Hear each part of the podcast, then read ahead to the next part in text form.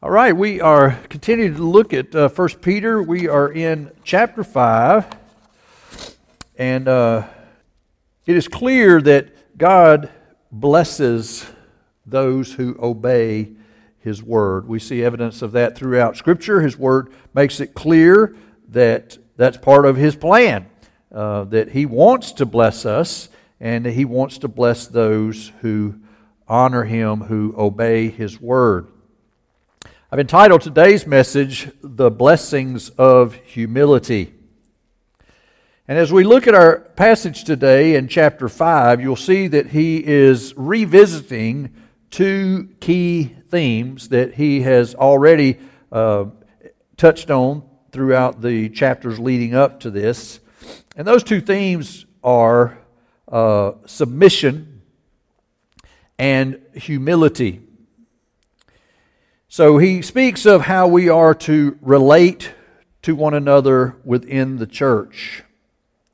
And he's made his case for submission. You may recall some of the passages that we had looked at before today.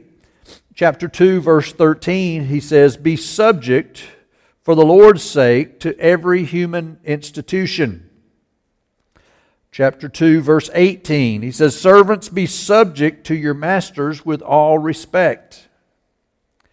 And chapter 3, verse 1, Wives, be subject to your own husbands. So he's made a case for the importance of submission. He's also made his case in the chapters leading up to chapter 5 for how we, as Christians, as believers, as brothers and sisters in Christ, how we are to relate to one another within the church. We see in 1 Peter chapter 3 verse 8, all of you have unity of mind, sympathy, brotherly love, a tender heart, and a humble mind. So he has given us clear instructions about how we are to relate to one another. We are to follow his instructions. We are to obey his word. He says in chapter 4, verse 8, above all, keep loving one another earnestly. Verse 9 of chapter 4, he says, show hospitality to one another without grumbling. In verse 10 of that same chapter, he says, as each has received a gift, use it to serve one another. So he's made a case for submission, and he has made his case for how we as believers are to relate to one another within the church. And now we come to today's passage, 1 Peter chapter 5, verses 5 through 7. If you will read along with me there, he says, Likewise, you who are younger, be subject to the elders. Clothe yourselves, all of you, with humility toward one another. For God opposes the proud, but gives grace to the humble. Humble yourselves, therefore, under the mighty hand of God, so that at the proper time he may exalt you, casting all your anxieties on him, because he cares for you. So in verse 5, we see that he continues with this principle of submission, the concept of, of order within the body of Christ, that there is a certain ordained order. Uh, God is a, a God of, not a God of chaos, not a God of confusion, but a God of order. And so he has established a certain order within his kingdom, he's established a certain order within his church. And so he continues with this principle of submission and order. He uses the word at the beginning of this passage in verse 5, likewise. So obviously, we know that likewise is going to refer to something that precedes that. So, likewise, if you recall, he said that the elders who shepherd the flock of God are subject to who? The chief shepherd right? So we see order there that the, the elders are the shepherd of God's flock, and those shepherds are subject to, submissive to, the chief shepherd, who, of course, is the Lord Jesus Christ. Verse 5 goes on and he combines the principle of submission and honor with how we are to function within the church. So, likewise, as elders are subject to the chief shepherd, so he says, You who are younger, be subject to those who are older. Now, this harkens back to something that I had referenced, I guess it was last week, where I was trying to distinguish for you the difference between elder as a position and elder as a state of being. Um, the same word is used, but the only way to really differentiate is within the context. And so, if you look, as in my uh, translation here, the English Standard Version, what it actually says is, You who are younger, be subject to the elders. Right? Some would interpret that to mean the elders that he's been talking about up to this point, but others contend that he is simply talking about those who are older. And I think that we have turned a corner here if you look at the broader context of the passage. And I come down on the side of uh, he is making a, a, difference about the older people, not just the position of an elder. So it would read something like, likewise, you who are younger, be subject or submissive to those who are older. Does that make sense? All right, so he, uh, you who are younger, be subject to those who are older. And so it should be, with, particularly within the church. You know, I, I think about so many things that we, we talk about here within the church and how we should be, you know, we should be compassionate, we should be loving, we should be patient, we should do all of those things. But, I mean, shouldn't we do that most certainly within the church? I mean, are you going to leave the church, these people that God has, has planted in your life, and you're, you're going to go and be you're going to be nice to other people. You're going to be compassionate to other people. You're going to be loving to other people, but you're not going to do that within the church. I mean, I would think if anything, most certainly, at the very least, you're going to be compassionate and loving and patient and all those things to the people that are within the church, your brothers and sisters in Christ. And so, particularly within the church, I think it, we should see evidence that we are respectful and that we show honor to those who are older, particularly within the church. Now, we should do that all the time. We should show honor and respect for those who are older everywhere. But at the very least, it should start in the church. 1 Timothy chapter 5 verses 1 through 2 there the apostle Paul reinforces this concept of showing honor and respect to those who are older. He says, "Do not rebuke an older man, but encourage him as you would a father, and older women as mothers." And so within the church we should see this lived out. We should see evidence of this uh, deference and respect and submission and honor for the older among us. And one of the ways that we honor others is to exercise humility. In verse 5, he goes on and he says, Clothe yourselves, all of you, with humility toward one another. So likewise, you who are younger, be subject to those who are older, and clothe yourselves, all of you, not just the younger, but all of you, clothe yourselves, all of you, with humility toward one another. Now, this word humility uh, can be boiled down to a simple phrase, and that would be others first. Humility is really about putting others first.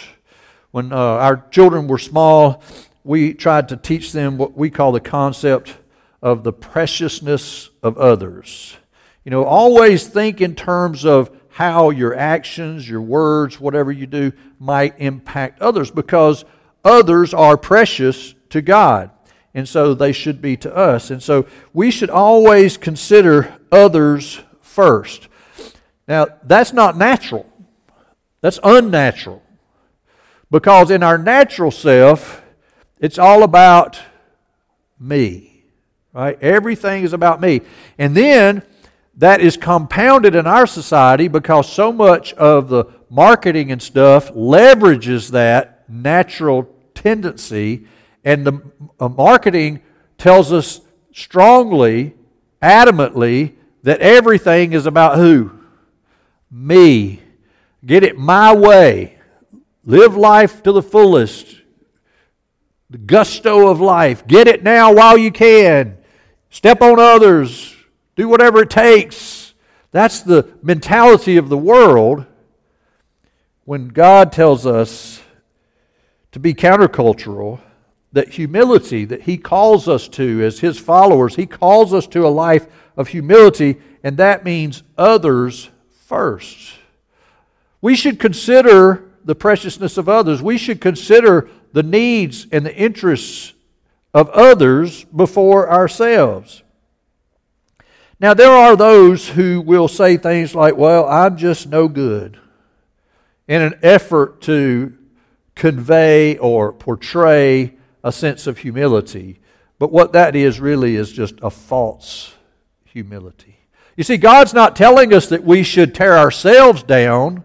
He's not saying that we should go around and say, Well, I'm just no good. I, I'm not good enough. Well, quite the contrary. Think about that. I mean, God made us. He made us. He made us the way we are.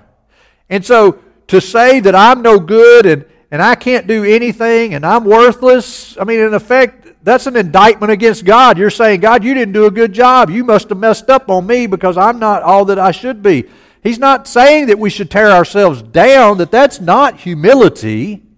It's not about tearing ourselves down, it's about elevating others. We should rejoice in who we are and how we are, that God made us, that He made us the way we are, and we bring Him joy. But in addition to that, we should honor other people. We should put their needs and interests above our own. We should consider others first. So he's not looking for some false humility where we just tear ourselves down. He wants us to rejoice in who we are, but he also wants us to elevate and honor others, put others first ahead of ourselves. We see this principle reinforced by the Apostle Paul in uh, his letter to the Philippian church, chapter 2, verses 2 through 4. There, Paul says, Complete my joy by being of the same mind, having the same love, being in full accord and of one mind.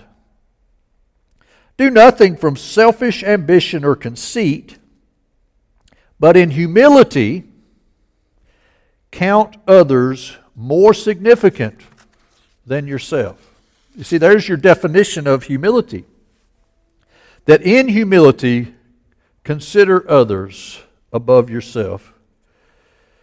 Let each of you look not only to his own interests, but also to the interests of others. See, that's what he's calling us to. When he says that he's looking for us to be humble, he's calling us to put the interests of others ahead of ourselves, to consider others first. So, in our passage today, he has told us that there are blessings for humility. The first blessing that we see says that God gives grace to the humble.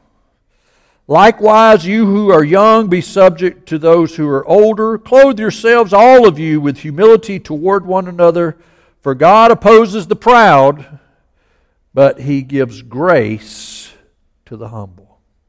So, our first blessing we see here is that God gives grace to the humble. Now, this word grace here, I want to make sure that we are clear about the meaning of this word grace. We use the word grace quite often in reference to our unmerited favor before God, that He shows grace to us in that while we were yet sinners, Christ died for us, right? So, grace, we think of it many times in terms of salvation and redemption, and it is a part of that, but that's not really what grace means. Uh, a better translation of the word grace itself is unmerited favor. Okay, so we use it in that context, but they are not synonymous. So when we say grace, we're not saying that grace means salvation or redemption. So in, in order to put it into context here, I want you to understand that God opposes the proud but gives grace to the humble. He is not saying, Peter's not saying here that you are saved by being humble. You understand? So he's saying that God shows unmerited favor to the humble. If you go out and look up the word grace and the definition in the uh, Greek, the definition, the kind of the long version of the definition is favor, disposed to, inclined toward, favorable towards, leaning towards to share benefit. It is preeminently used of the Lord's favor, freely extended to give himself away to people. So it has in it this sense of God leaning out toward us, that His grace is showing favor toward us, that He is acting in our best interests, that He is showing favor to us. This, just to give you an example, this same word is used in the Gospel of Luke, chapter 1, verse 30, where the angel comes to Mary about her virgin birth. And it says, And the angel said to her, Do not be afraid, Mary, for you have found favor with God. That word translated favor there is the same word translated grace in our passage today. And so, what it says then is, Clothe yourselves, all of you, with humility toward one another, for God opposes the proud, but gives grace or shows favor or extends his favor toward the humble. The second blessing that we see in our passage today is God will exalt the humble. Verse 6 Humble yourselves, therefore, under the mighty hand of God, so that at the proper time he may exalt you. Jesus himself makes clear the importance of humbling ourselves. In Matthew chapter 23, verse 12, he says, Whoever exalts himself, you go around pompous, bragging, trying to make yourself more than what you are. Whoever exalts himself will be humbled. Who do you think is going to do that humbling? It's going to be God. Whoever exalts himself will be humbled, and whoever humbles himself will be exalted. Clothe yourselves, all of you, with humility toward one another, for God opposes the proud, but gives grace to the humble. Humble yourselves, therefore, under the mighty hand of God, so that at the proper time he may exalt you.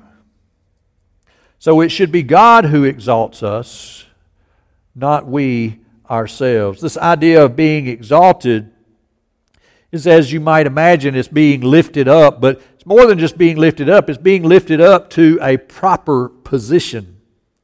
Uh, scripture tells of uh, uh, Jesus tells a parable about the, you know the man who comes in and takes the best seat in the house up front because he's elevating himself, right? He's he's not being humble, and then the host comes in and asks him to move and let somebody else come in and sit down, right? So that person is being uh, exalted. That person is being put into the position of honor that they deserve. And so it is with us that we should humble ourselves and allow Christ to lift us up, to exalt us into uh, the position that we um, are right to. We have all of the riches, we have all the inheritance of Christ, and so we may be exalted to that position, but we are not the ones to do the exalting. God is the one who should be doing the exalting. So God blesses us when we obey His word. He calls us to be humble, to exercise humility. And humility, in its essence, means considering others first. So there are blessings to be had by obeying God's word. And in this passage, we see that those blessings of humility, that when we humble ourselves before God and we humble ourselves in the lives of other people, when we put others first, His word tells us that God gives favor to the humble. And God exalts or lifts up those who are humble. Now, I wanted to leave this last part, verse 7, kind of to itself, because I want to explain a couple of things about it. So, if you look at verse 7 in your Bible, mine says, casting all your anxieties on him because he cares for you. Now, this begs the question who is doing the casting? Who is doing the casting of your anxieties?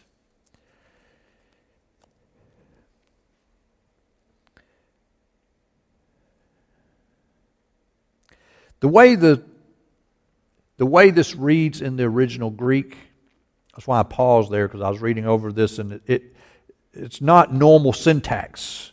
It's not normal uh, order like we think of in English. So the words sometimes are kind of disjointed. But let me render this to you in English what it says essentially uh, in Greek. But that verse actually says, You he may exalt in time. All the anxiety of you casting on to him, because to him it matters about you. Now, this is splitting hairs, and I'm not saying that I'm right and others are wrong. And if you go out and look at commentaries, you're going to find, you know, a lot of them, maybe even most of them, interpret this to say that we are to cast our anxieties on to Him. Now, there's nothing wrong with that. I mean, obviously, I mean that that's a blessing, isn't it? That we should be able to cast our anxieties onto God, that we don't have to hold on to them, that we can get rid of them, we can cast them on to God. And, uh, but if you read this in the original language, keeping in mind that we don't have the typical things like we have in English, the punctuation and, and all those sorts of things, but if you read it simply as it is worded, you he may exalt in time, right? So who's acting here? In that first part, who is acting? God is acting. You, he may exalt in time. All the anxiety of you casting on to him. Now, that word him is a pronoun that could be translated as him or he or his or himself. Now, let's see what if it read like this you he may exalt in time all the anxiety of you casting upon himself. Who's doing the casting? In that context, God is doing the casting. Think about that for a moment. You know, the whole concept of salvation is nothing that we've done, nothing we can do to save ourselves. And here, what I see in this passage is just another blessing Humble yourselves therefore under the mighty hand of God, so that at the proper time that he may exalt you. That he might exalt you. He's the one who's acting. And he also will cast your anxieties upon himself. He will take those anxieties from you and place them upon himself because he cares for you. You see, that's the only way I can see this. I understand the argument the other way, but when I look at the original text and I look at the context here, I don't see how that fits together.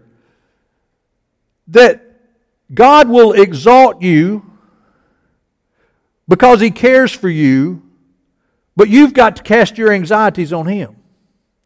You see, I see it, it's all one continuous thought. This is telling us what God will do for us.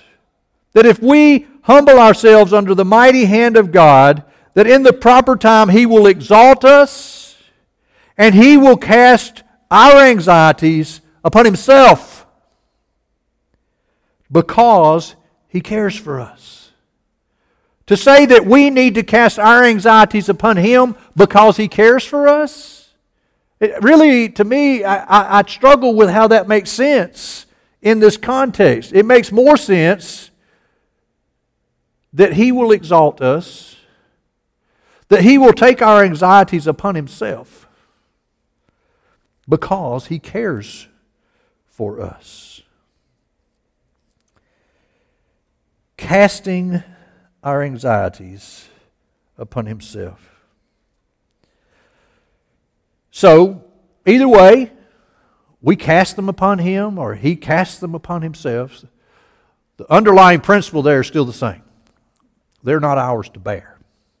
That we don't have to carry those anxieties around. That most certainly, whether we give them to Him or whether He takes them upon Himself, the joy, the blessed promise is that we don't have to carry those burdens. We don't have to carry those anxieties. That part of the blessing is that He is willing to take our anxieties, to take our burdens, and carry those for us. So, how do we get rid of those anxieties? Philippians chapter 4, verses 6 through 7 make it clear. There, the Apostle Paul tells us do not be anxious about anything, but in everything, by prayer and supplication with thanksgiving, just let your requests be known to God. Let Him know what your anxieties are, let Him know what your burdens are. And the peace of God, which surpasses all understanding, will guard your hearts and your minds in Christ. Who doesn't want more peace in their life? Let's pray.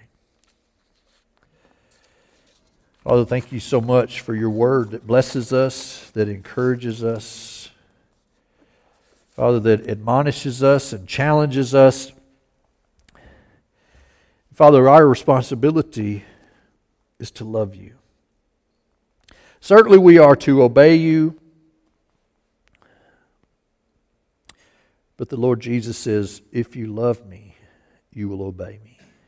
And so I'm convinced, Father, that if we love you with all of our heart, soul, mind, and strength, that we will be obedient, that we will obey you, not out of fear, but out of love. That we will, if we love you, we will obey. And Father, your word is reassuring, it's comforting, it's encouraging that you bless those who obey your word. And Father, as we see this morning, that you call us to be humble, that you call us to consider others first, and that when we do that, that you will bless. Father, I ask that you help us to be obedient to be humble, to put others first out of a love for you, out of obedience to your word. These things I lift up to you in the name of Jesus. Amen.